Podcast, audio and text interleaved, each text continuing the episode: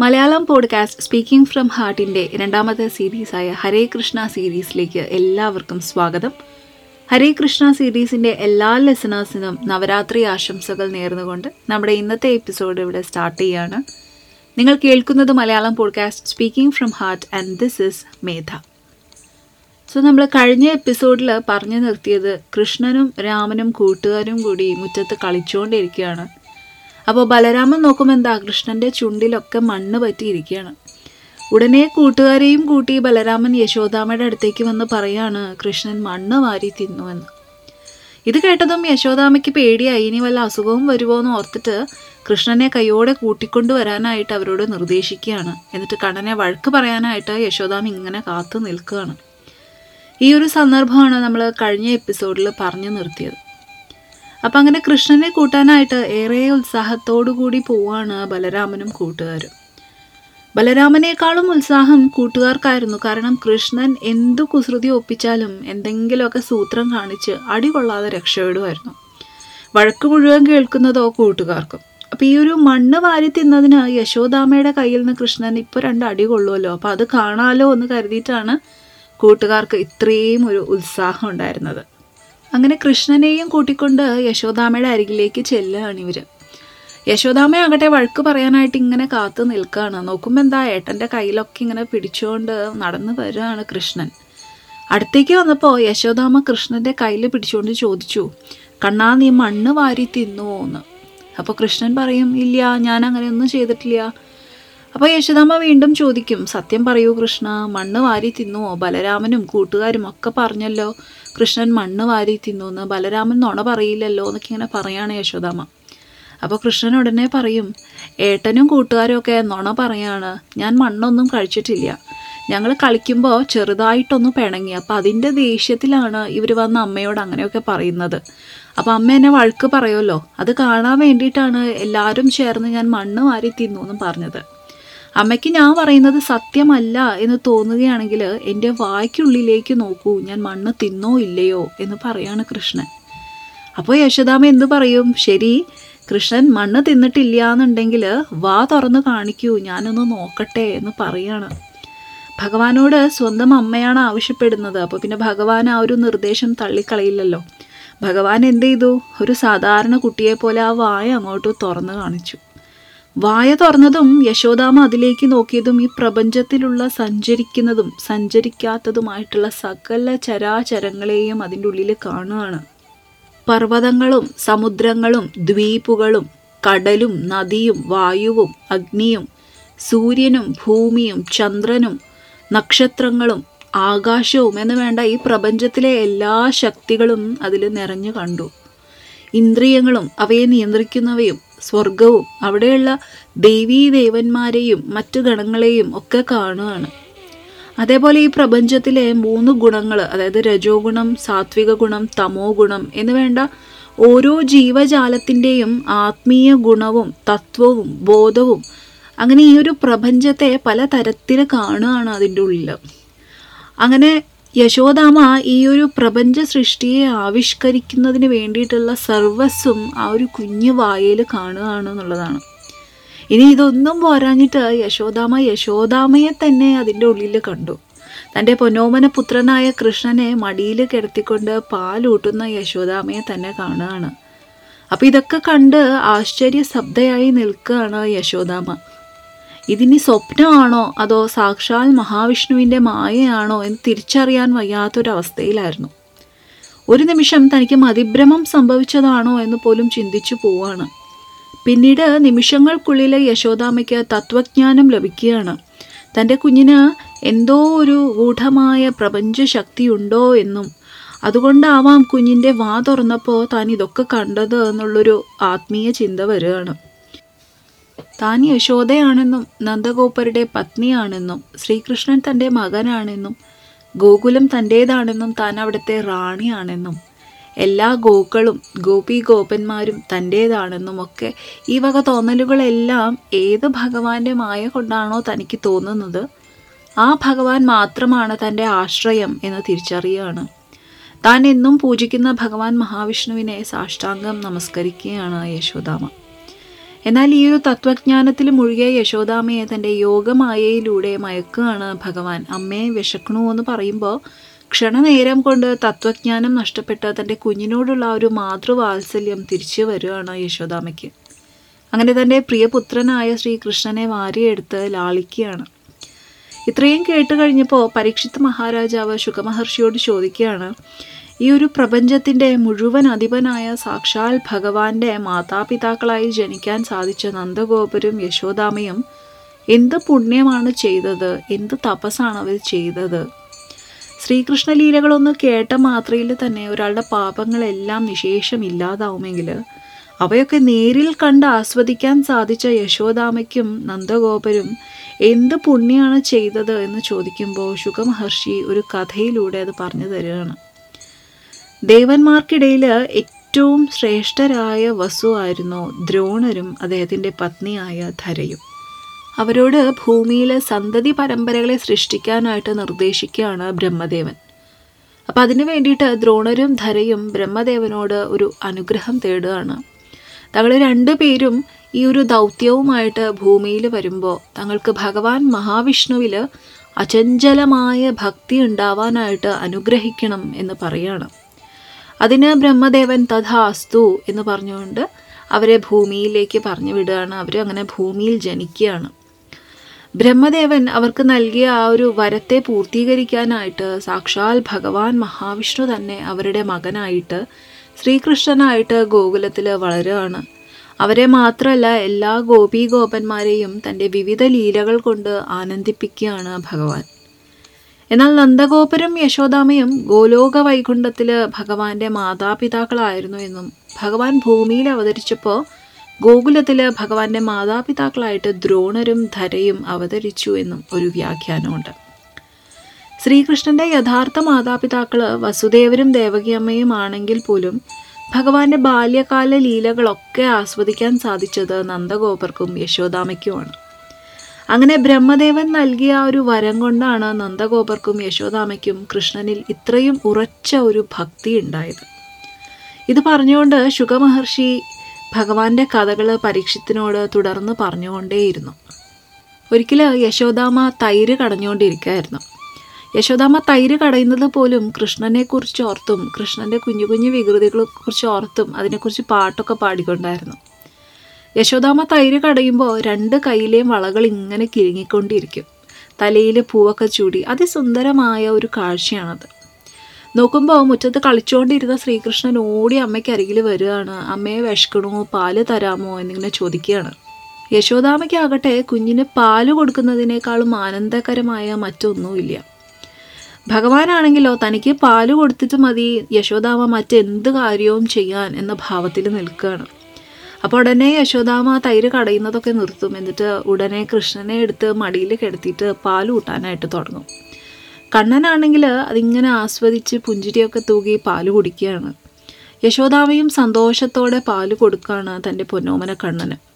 പെട്ടെന്നാണ് യശോദാമ അടുക്കളയിൽ പാൽ തിളപ്പിക്കാൻ വെച്ച കാര്യം ഓർത്തത്. അത് തിളച്ച് പുറത്തേക്ക് പോവാതിരിക്കാനായിട്ട് എന്ത് ചെയ്യും? കൃഷ്ണനെ വേഗത്തിൽ താഴെ കിടത്തിയിട്ട് യശോദാമ അടുക്കളയിലേക്ക് ഓടും. അമ്മ തന്നെ താഴെ ഇരുത്തിക്കൊണ്ട് അടുക്കളയിലേക്ക് പോയതിൽ കൃഷ്ണന് ഭയങ്കര ദേഷ്യം തോന്നും. കണ്ണൊക്കെ ചുമന്ന് പല്ലൊക്കെ കടിച്ച് കൃഷ്ണൻ എന്തു ചെയ്യുന്നോ? അടുത്തിരുന്ന വെണ്ണക്കുടം ഒരു കല്ലെടുത്തുകൊണ്ട് വന്നിട്ട് തല്ലി പൊട്ടിക്കും. എന്നിട്ട് കള്ളക്കണ്ണീരൊക്കെ വരുത്തി അവിടെ എങ്ങും വെണ്ണയൊഴിച്ച് വെണ്ണക്കുടങ്ങളൊക്കെ പൊട്ടിച്ച് പാലും തൈരും ഒക്കെ എല്ലായിടത്തും ആക്കി ഒരു സ്ഥലത്ത് മാറി ഇരുന്നു കൊണ്ട് വെണ്ണ കഴിക്കുകയാണ് അമ്മ കാണാതിരിക്കാനായിട്ട് കൃഷ്ണൻ ഒളിച്ചിരിക്കുകയാണ്. അടുക്കളയിലെ കാര്യങ്ങളൊക്കെ ഏകദേശം ഒതുക്കി യശോദാമ്മ കണ്ണനെ ഇരുത്തി എടുത്തു വന്ന് നോക്കിയപ്പോൾ എന്താ അവിടെ വെണ്ണക്കുടങ്ങളൊക്കെ ഇങ്ങനെ തല്ലി തകർന്ന് കിടക്കുകയാണ്. എല്ലായിടത്തും പാലും തൈരും ഒക്കെ കിടക്കുന്നുണ്ട്. കൃഷ്ണനെ നോക്കിയപ്പോൾ അവിടെ എങ്ങും കാണുന്നുമില്ല. അപ്പോഴേ യശോദാമയ്ക്ക് മനസ്സിലായി ഇതൊക്കെ കൃഷ്ണൻ ഒപ്പിച്ചു വെച്ച പണിയാണെന്ന്. അങ്ങനെ എല്ലാം വൃത്തിയാക്കി ഒതുക്കി കൃഷ്ണനെ നോക്കിയപ്പോൾ കൃഷ്ണൻ അവിടെ എന്താ ചെയ്യണേ? ഒരു ഉരലിൽ കയറി ഇരിക്കുകയാണ് എന്നിട്ട് അവിടെ ഉണ്ടായിരുന്ന കുരങ്ങന്മാർക്കൊക്കെ വെണ്ണ വീതിച്ചു കൊടുക്കുകയാണ്. ഇത് കണ്ടപ്പോൾ യശോദാമയ്ക്ക് അങ്ങോട്ട് ദേഷ്യം വന്നു. കയ്യിലൊരു വടിയും പിടിച്ച് വരണ അമ്മയെ കണ്ടപ്പോൾ കൃഷ്ണൻ ഉരലിന്റെ പൊക്കത്തുനിന്ന് ചാടി താഴേക്ക് ഇറങ്ങിയിട്ട് ഒരു ഓട്ടം വെച്ചു കൊടുത്തു. കൃഷ്ണൻ ഓടുന്നത് കണ്ടപ്പോൾ പിന്നിൽ യശോദാമയും കണ്ണനെ പിടിക്കാനായിട്ട് ഓടി. യശോദാമയ്ക്കുണ്ടോ കൃഷ്ണനെ പിടികിട്ടുന്നു. ഇതിൽ ഒളിഞ്ഞിരിക്കുന്ന ഒരു തത്വം എന്ന് പറയുന്നത് മഹായോഗികൾക്ക് പോലും അത്ര എളുപ്പത്തിൽ പിടികൊടുക്കാത്ത സാക്ഷാൽ പരബ്രഹ്മമായ മഹാവിഷ്ണു ആണ് ഇവിടെ ഒരു കുഞ്ഞു കുട്ടിയെ പോലെ ഓടിക്കളിക്കുന്നത്. അവർക്ക് പോലും സിദ്ധിക്കാത്ത മഹാഭാഗ്യമാണ് കൃഷ്ണന്റെ അമ്മയായ യശോദാമ്മയ്ക്ക് ലഭിച്ചിരിക്കുന്നത്. അങ്ങനെ കൃഷ്ണനും വേഗത്തിൽ ഓടുകയാണ്. പിടിക്കാനായിട്ട് പിന്നാലെ അമ്മയും ഓടുകയാണ്. ഈ ഒരു കാഴ്ച ദേവലോകത്തുള്ള സകല ദേവീ ദേവന്മാരും ബ്രഹ്മ ഋഷിവര്യന്മാരും ഇതെല്ലാം ഇങ്ങനെ കണ്ടുകൊണ്ട് ആസ്വദിച്ചുകൊണ്ട് നിൽക്കുകയാണ്. ഗോപി ഗോപന്മാരും ഒക്കെ ഇത് കണ്ടുകൊണ്ട് ഒരു ആനന്ദ സമുദ്രത്തിൽ ഇങ്ങനെ മുഴുകി നിൽക്കുകയാണ്. ഇവിടെ മറ്റൊരു അനുഗ്രഹം എന്ന് പറയുന്നത് എല്ലാ ശ്രീകൃഷ്ണ ലീലകളും അതിപ്പോൾ പൂതനാമോക്ഷമാണെങ്കിലും തൃണാവർത്ത മോക്ഷമാണെങ്കിലും കാളിയ മർദ്ദനം എന്ന് വേണ്ട സർവലീലകളും ഭഗവാൻ ആടിയത് എല്ലാവർക്കും കണ്ട് ആസ്വദിക്കാൻ പറ്റുന്ന ഒരു രീതിയിലാണ്. ശ്രീകൃഷ്ണലീല കേൾക്കുന്നത് പോലും അനുഗ്രഹമാണെന്നുണ്ടെങ്കിൽ അതൊക്കെ നേരിൽ കാണാൻ സാധിക്കുന്നത് എത്രയേറെ പുണ്യമായിരിക്കും എന്ന് പ്രത്യേകിച്ച് പറയണ്ടല്ലോ. അങ്ങനെ കണ്ണന്റെ പിന്നാലെ ഓടി യശോദാമ ക്ഷീണിച്ചു തുടങ്ങി. മുടി കെട്ടിവെച്ചതൊക്കെ അഴിഞ്ഞു തുടങ്ങി. അതിലുണ്ടായിരുന്ന പൂക്കളൊക്കെ താഴേക്ക് വീണ് കിടക്കുകയാണ്. യശോദാമ്മയ്ക്ക് ഇനിയൊരു അടി പോലും വെക്കാൻ സാധിക്കാത്ത രീതിയിലായെങ്കിൽ കൂടി എങ്ങനെയൊക്കെയോ കൃഷ്ണനെ പിടിച്ചു യശോദാമ നോക്കുമ്പോൾ എന്താ കൃഷ്ണൻ കരച്ചിലിന്റെ വക്കത്താണ്. കണ്ണിൽ അമ്മയോടുള്ള ആ ഒരു ഭയം കണ്ടപ്പോൾ യശോദാമയ്ക്ക് വല്ലാതെ സങ്കടമായി ഉടനെ അടിക്കാനായിട്ട് എടുത്ത വടിയൊക്കെ ദൂരേക്ക് എറിഞ്ഞു കളഞ്ഞിട്ട് കണ്ണന്റെ കയ്യിൽ മുറുക്കെ പിടിച്ചു. എന്നിട്ട് ചുറ്റും ഇങ്ങനെ നോക്കുകയാണ്. കൃഷ്ണനെ ചെറുതായിട്ടെങ്കിലും ഒന്ന് ശിക്ഷിച്ചില്ലെങ്കിൽ ശരിയാവില്ല എന്ന് പറഞ്ഞുകൊണ്ട് കണ്ണന്റെ കൈയും പിടിച്ചുകൊണ്ട് ഒരു കയറ് അന്വേഷിക്കുകയാണ് കൃഷ്ണന്റെ കൈ കെട്ടിവെക്കാനായിട്ട് സാക്ഷാൽ മഹാവിഷ്ണുവിനാണ് യശോദാമ ബന്ധിക്കാൻ ശ്രമിക്കുന്നത്. ഈ ഒരു പ്രപഞ്ചത്തിന്റെ മുഴുവൻ അധിപനായ എല്ലാ സൃഷ്ടികളെയും നിയന്ത്രിക്കുന്ന സാക്ഷാൽ മഹാവിഷ്ണുവിനെയാണ് യശോദാമ ഒരു കുഞ്ഞു കയറുകൊണ്ട് ബന്ധിക്കാൻ ശ്രമിക്കുന്നത്. അങ്ങനെ യശോദാമ്മ വീട്ടിൽ നിന്നൊരു കയറൊക്കെ കൊണ്ടുവന്നു. എന്നിട്ട് കൃഷ്ണനെ അവിടെ ഉണ്ടായിരുന്ന ഒരു ഉരലിനോട് ചേർത്ത് നിർത്തി ബന്ധിക്കാൻ ശ്രമിക്കുകയാണ്. പക്ഷെ നോക്കുമ്പോൾ എന്താ കയറിന് രണ്ട് വിരലിന്റെ അളവ് കുറവാണ്. അപ്പോൾ യശോദാമ്മ എന്ത് ചെയ്തു? വീണ്ടും അകത്ത് പോയിട്ട് കുറച്ചും കൂടി നീളമുള്ള ഒരു കയറ് കൊണ്ടുവന്ന് അതുമായി കൂട്ടി യോജിപ്പിച്ചു. എന്നിട്ട് കൃഷ്ണനെ ഉരലിനോട് ചേർത്ത് നിർത്തി കെട്ടാൻ നോക്കിയപ്പോൾ എന്താ വീണ്ടും രണ്ട് വിരലിന്റെ അളവ് കുറവാണ്. അങ്ങനെ വീണ്ടും വീണ്ടും കയറ് യോജിപ്പിച്ച് നോക്കുമ്പോഴും അവസാനത്തെ ആ ഒരു കെട്ട് മുറുക്കാൻ നോക്കുമ്പോൾ രണ്ടിഞ്ച് കുറവാണ്. യശോദാമ ആകെ വേർത്ത് കുളിക്കുന്നത് കണ്ടുകൊണ്ട് നിൽക്കാണ് കൃഷ്ണൻ. എന്താ പറ്റിയതെന്ന് മനസ്സിലാവാതെ വീണ്ടും വീണ്ടും ശ്രമിച്ച് വിഷമിക്കുന്ന അമ്മയെ കണ്ടപ്പോൾ കൃഷ്ണനും സങ്കടം തോന്നി. അപ്പോൾ യശോദാമയുടെ ചുണ്ടിൽ ഒരു പുഞ്ചിരി വിടരുകയാണ് എന്നിട്ട് കൃഷ്ണനെ ഇങ്ങനെ സ്നേഹത്തോടു കൂടി നോക്കുകയാണ് യശോദാമ അതായത് ഞാനിതൊന്ന് കെട്ടിക്കോട്ടെ കൃഷ്ണ എന്നിങ്ങനെ പറയാതെ പറയാണ്. തന്റെ അമ്മയെ ഇനിയും നിരാശയാക്കണ്ട അല്ലെങ്കിൽ കഷ്ടപ്പെടുത്തണ്ട എന്ന് കരുതിയിട്ട് ഭഗവാൻ തന്നെ മനസ്സുകൊണ്ട് അനുവദിക്കുകയാണ് തന്നെ ഉരലിനോട് ചേർന്ന് ബന്ധിക്കാനായിട്ട്. ഇവിടെ സ്നേഹം കൊണ്ട് മാത്രമേ ഭഗവാനെ ബന്ധിക്കാൻ സാധിക്കുകയുള്ളൂ എന്ന വലിയൊരു തത്വമാണ് ഭഗവാൻ നമുക്കിവിടെ മനസ്സിലാക്കി തരുന്നത്. ഇവിടെ തന്നെ കയറുകൊണ്ട് ബന്ധിക്കാൻ ഭഗവാൻ അനുഗ്രഹിച്ചിരിക്കുന്നത് അല്ലെങ്കിൽ അനുവദിക്കുന്നത് യശോദാമയ്ക്ക് മാത്രമാണ്. മറ്റാർക്കും ബ്രഹ്മാവിനോ മഹാദേവനോ പോലും ഈ ഒരു ഭാഗ്യം സിദ്ധിച്ചിട്ടില്ല എന്നുള്ളതാണ്. ഈ ഒരു ലീലയെ ആസ്പദമാക്കിയിട്ട് നമുക്ക് എല്ലാവർക്കും അറിയാവുന്ന വളരെ പ്രസിദ്ധമായ ഒരു കീർത്തനമുണ്ട്. നമുക്കത് കേൾക്കാം.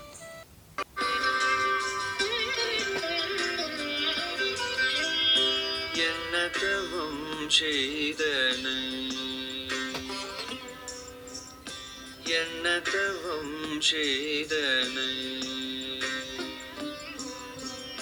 என்ன தவம் செய்தனை யசோதா என்ன தவம் செய்தனை யசோதா என்ன தவம் செய்தனை.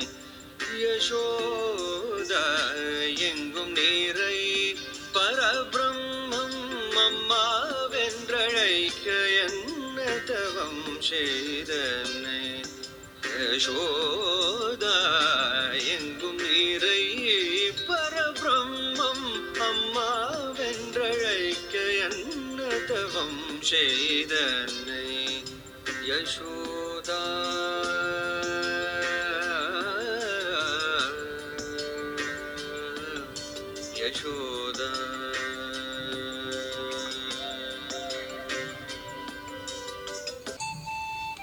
ഈ ഒരു പാട്ടിന്റെ അർത്ഥം വരുന്നത് ലോകം മുഴുവൻ നിറഞ്ഞു നിൽക്കുന്ന സാക്ഷാൽ പരബ്രഹ്മം യശോദയെ അമ്മ എന്ന് വിളിക്കാനായിട്ട് എന്ത് തപസ്സാണ് യശോദാമ്മ ചെയ്തത്?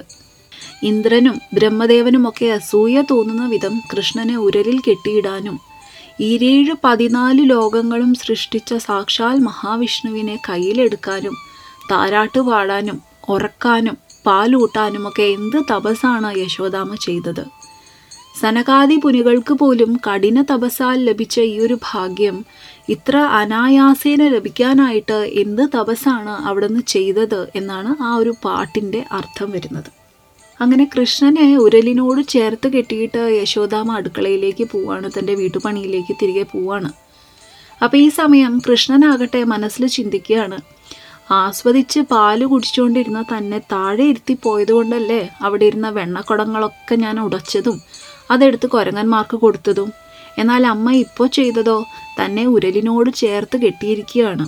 അതുകൊണ്ട് നേരത്തെ കാണിച്ചതിനേക്കാളും വികൃതി താൻ ഇപ്പോൾ കാണിക്കാൻ പോവാണ് എന്നിങ്ങനെ മനസ്സിൽ ഓർത്ത് മുന്നിലേക്ക് നോക്കിയപ്പോൾ എന്താ കണ്ടത്? ഗോകുലത്തിലെ മഹാവനത്തിലെ വലിയ രണ്ട് ഒരുപോലുള്ള മരങ്ങൾ നിൽക്കുകയാണ് അർജുന ട്രീസ് എന്നാണ് അതിന് പറയാം. അതിന്റെ പിന്നിലുള്ള കഥ എന്ന് പറയുന്നത് നൂറ് വർഷങ്ങൾക്ക് മുൻപ് ഒരിക്കൽ നാരദ മഹർഷി ഗംഗാ നദിക്കരയിലൂടെ സഞ്ചരിക്കുമ്പോൾ നദിയിൽ ജലക്രീഡ നടത്തുകയായിരുന്നു കുബേരന്റെ മക്കളായ മണിഗ്രീവനും നളകുബേരനും. കുബേരന്റെ ധനത്തിൽ അഹങ്കരിച്ച മക്കൾക്ക് എന്ത് സംഭവിച്ചു? അവരുടെ താല്പര്യങ്ങളൊക്കെ ദുഷിച്ച വഴികളിലായിരുന്നു. മദ്യവും സ്ത്രീകളും മറ്റ് പല ദുശീലങ്ങളും നിറഞ്ഞതായിരുന്നു അവരുടെ ജീവിതം. അങ്ങനെ രണ്ട് അപ്സരസുകളുമായിട്ട് ജലക്രീഡ നടത്തിക്കൊണ്ടിരുന്ന അവർ നാരദ മഹർഷിയെ കണ്ട ഭാവം നടിച്ചില്ല എന്ന് മാത്രമല്ല പരിഹസിക്കുകയും കൂടെ ചെയ്തു.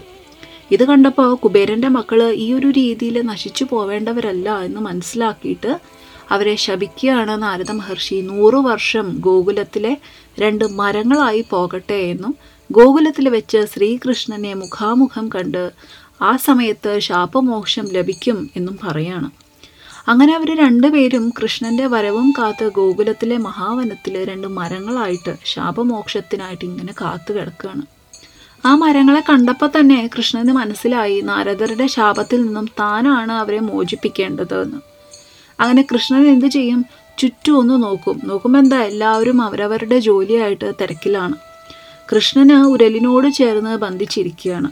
അങ്ങനെ ഈ രണ്ട് മരങ്ങളെയും ലക്ഷ്യം വെച്ച് ആ ഉരലും വലിച്ചുകൊണ്ട് കൃഷ്ണൻ മുൻപോട്ട് നീങ്ങുകയാണ്. വലിയ ഭാരമുള്ള ഉരലാണ് ഈ ഒരു കുഞ്ഞ് വലിച്ചുകൊണ്ട് പോകുന്നത്. അങ്ങനെ മരങ്ങളെ ലക്ഷ്യമാക്കിയിട്ട് മുന്നോട്ട് നീങ്ങി. എന്നിട്ട് ഈ രണ്ട് മരങ്ങൾക്കിടയിലൂടെ ഉരൽ വലിക്കാനായിട്ട് ഇങ്ങനെ ശ്രമിക്കുകയാണ്.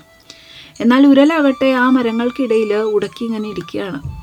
വളരെ ശക്തിയിൽ കൃഷ്ണൻ തന്റെ വയറിന് ചുറ്റും കെട്ടിയ ആ ഒരു കയറ് വലിച്ചതും ആ രണ്ട് മരങ്ങളും രണ്ടായി പിളർന്ന് അതിൽ നിന്നും രണ്ട് കുമാരന്മാർ ശാപമോക്ഷം കിട്ടി പ്രത്യക്ഷപ്പെടുകയാണ് കൃഷ്ണനെ കണ്ടതും രണ്ടുപേരും തല താഴ്ത്തി ഭഗവാനെ സാഷ്ടാംഗം നമസ്കരിക്കുകയാണ്. എന്നിട്ട് കൃഷ്ണനെ ഒത്തിരി സ്മരിക്കുകയാണ് ആ പ്രാർത്ഥനകളൊക്കെ ഭാഗവതത്തിൽ വളരെ മനോഹരമായിട്ട് വിശദീകരിച്ചിട്ടുണ്ട്. അപ്പം അങ്ങനെ അതൊക്കെ കഴിഞ്ഞ് കൃഷ്ണൻ ആ കുമാരന്മാരോട് പറഞ്ഞ് മനസ്സിലാക്കുകയാണ്. നാരദ മഹർഷി അവരെ വലിയൊരു അപകടത്തിൽ നിന്നും രക്ഷപ്പെടുത്തിയിരിക്കുകയാണ്. അതായത് അഹങ്കാരത്താൽ കൊണ്ടുണ്ടാവുന്ന അപകടം ദുശീലങ്ങളാൽ കൊണ്ടുണ്ടാവുന്ന അപകടം അതിൽ നിന്നൊക്കെ മുക്തി ലഭിച്ചിരിക്കുകയാണ്. ഇനിയും നിങ്ങൾ ഈ ഒരു ജനന മരണ ചക്രത്തിലൊന്നും പെടാതിരിക്കാനായിട്ട് അനുഗ്രഹിക്കുകയാണ് എന്ന് പറയാണ് ഭഗവാൻ. എന്നിട്ട് രണ്ട് കുമാരന്മാരോടും ദേവലോകത്ത് കുബേരനോടൊപ്പം കഴിയാനായിട്ട് നിർദ്ദേശിക്കുകയാണ്. അങ്ങനെ കുബേരന്റെ രണ്ട് കുമാരന്മാരും ഭഗവാനെ വലം വെച്ച് പ്രദക്ഷിണം വെച്ച് ഇനി അങ്ങോട്ട് ഭഗവാന്റെ നാമം ഉച്ചരിച്ചും ഭഗവാനെ പ്രകീർത്തിച്ചും കഴിഞ്ഞുകൊള്ളാം എന്ന് പറഞ്ഞുകൊണ്ട് അവർ രണ്ടുപേരും ശാപമോചിതരായിട്ട് മടങ്ങുകയാണ്. അങ്ങനെ ഗോകുലത്തിലെ എല്ലാവരും എന്തോ ഒരു ശബ്ദം വലിയൊരു ശബ്ദം കേട്ടിട്ട് പുറത്തേക്ക് വന്ന് നോക്കുകയാണ്. യശോദാമ നോക്കിയപ്പോൾ പുറത്തുണ്ടായിരുന്ന ഉരലും കാണുന്നില്ല അവിടെ എങ്ങും കൃഷ്ണനെയും കാണുന്നില്ല. പേടിച്ചോടിപ്പോയി നോക്കിയപ്പോൾ എന്താ എല്ലാവരും ഓടി പോവാണ് മഹാവനത്തിലേക്ക്. നോക്കുമ്പോൾ വലിയ രണ്ട് മരങ്ങൾ വീണ് കിടക്കുകയാണ്. അതിന്റെ നടുവിലായിട്ട് ഉരലിൽ ബന്ധിച്ച രീതിയിൽ കൃഷ്ണനും ഉണ്ട്. ഇത് കണ്ടതും എല്ലാവരും ഓടി വന്നു കൃഷ്ണന്റെ അടുത്തേക്ക്. ബലരാമനാകട്ടെ കൃഷ്ണനെ ഇങ്ങനെ ബന്ധിച്ച് കണ്ടപ്പോൾ അങ്ങോട്ട് ദേഷ്യവും സങ്കടവും ഒക്കെ വന്നിട്ട് യശോദാമയോട് ചോദിക്കുകയാണ് ആരാണ് കൃഷ്ണനെ ഇങ്ങനെ ബന്ധിച്ച് വെച്ചിരിക്കുന്നത്? എന്ന്. എന്നിട്ട് ബലരാമൻ വേഗത്തിൽ ആ കയർ അഴിച്ചു മാറ്റാനായിട്ട് നോക്കുകയാണ്. പക്ഷെ അത് അയക്കാൻ സാധിക്കുന്നുണ്ടോ? ഇല്ല. കാരണം യശോദാമ അത്രയേറെ വാത്സല്യത്തിൽ കെട്ടിയതാണ്. അത് യശോദാമയ്ക്ക് മാത്രമേ അഴിച്ചു മാറ്റാനായിട്ട് സാധിക്കുമായിരുന്നുള്ളൂ അപ്പോഴേക്കും വാർത്ത നന്ദഗോപരുടെ അരികിലും എത്തി. ഓടി വന്ന് നോക്കിയപ്പോൾ ഉരലോട് ചേർന്ന് ബന്ധിച്ചിരിക്കുകയാണ് കൃഷ്ണനെ. ഇത് കണ്ടപ്പോൾ നന്ദഗോപർക്ക് ദേഷ്യം വരും. എന്നിട്ട് യശോദാമയെ വഴക്ക് പറയാണ്. ഇങ്ങനെയാണോ കുഞ്ഞുങ്ങളെ ശിക്ഷിക്കേണ്ടത്? കൃഷ്ണൻ എന്തെങ്കിലും സംഭവിച്ചിരുന്നെങ്കിലോ? എന്നൊക്കെ ഇങ്ങനെ ചോദിക്കുകയാണ് നന്ദഗോപര്. അപ്പോൾ യശോദാമയ്ക്ക് ആകെ കൂടി സങ്കടാവും. താൻ ചെയ്തത് ശരിയായില്ല എന്ന് പറഞ്ഞ് ഓടി വന്ന് ഉരലിനോട് ചേർത്ത് കെട്ടിയ കയറ് അഴിക്കുകയാണ്. നോക്കുമ്പോൾ എന്താ കൃഷ്ണന്റെ ആ ഒരു കുഞ്ഞു വയറിന് ചുറ്റും കയറുകൊണ്ട് കെട്ടിയ ആ ഒരു പാട് കാണും. അങ്ങനെയാണ് കൃഷ്ണന് ദാമോദർ എന്ന നാമം ലഭിക്കുന്നത്. ദാമം എന്നാൽ കയറും അത് ഉദരത്തിൽ കെട്ടി ബന്ധിച്ചത് കൊണ്ട് ദാമോദർ എന്ന പേര് ലഭിക്കുകയാണ്. അപ്പം അങ്ങനെ യശോദാമ കണ്ണന്റെ കെട്ടൊക്കെ അഴിച്ച് വാരിയെടുക്കാനായിട്ട് പോകുമ്പോൾ എന്താ കണ്ണൻ പിണക്കം ഭാവിച്ചുകൊണ്ട് നന്ദഗോപരുടെ അരികിൽ തന്നെ നിൽക്കുകയാണ് യശോദാമയുടെ അടുത്ത് വരാനായിട്ട് ഭാവിക്കണില്ല. കൃഷ്ണന്റെ പിണക്കം കണ്ടപ്പോൾ യശോദാമയ്ക്ക് അങ്ങോട്ട് സങ്കടമായി സങ്കടം സഹിക്കാതെ വന്നപ്പോൾ രോഹിണി മാതാവ് കൃഷ്ണനോട് പറയാണ് യശോദാമയുടെ സങ്കടത്തെക്കുറിച്ച്. കൃഷ്ണന് കൃഷ്ണന്റെ അമ്മ യശോദാമ സങ്കടപ്പെടുന്നത് സഹിക്കാൻ പറ്റില്ല. അത് കേട്ടതും കൃഷ്ണൻ ഓടി യശോദാമയുടെ അരികിലേക്ക് പോവാണ്. ഈ ഒരു ലീല നടക്കുന്നത് കാർത്തിക മാസത്തിലാണ് എന്നാണ് പറയപ്പെടുന്നത്.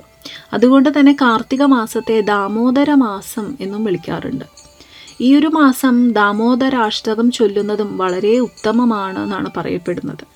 ഈ ഒരു കാർത്തിക മാസത്തിൽ വരുന്ന മറ്റൊരു വിശേഷ ദിവസമാണ് ഉത്തന ദ്വാദശി തുളസി വിവാഹം എന്നൊക്കെ കേട്ടിട്ടുണ്ടാവും.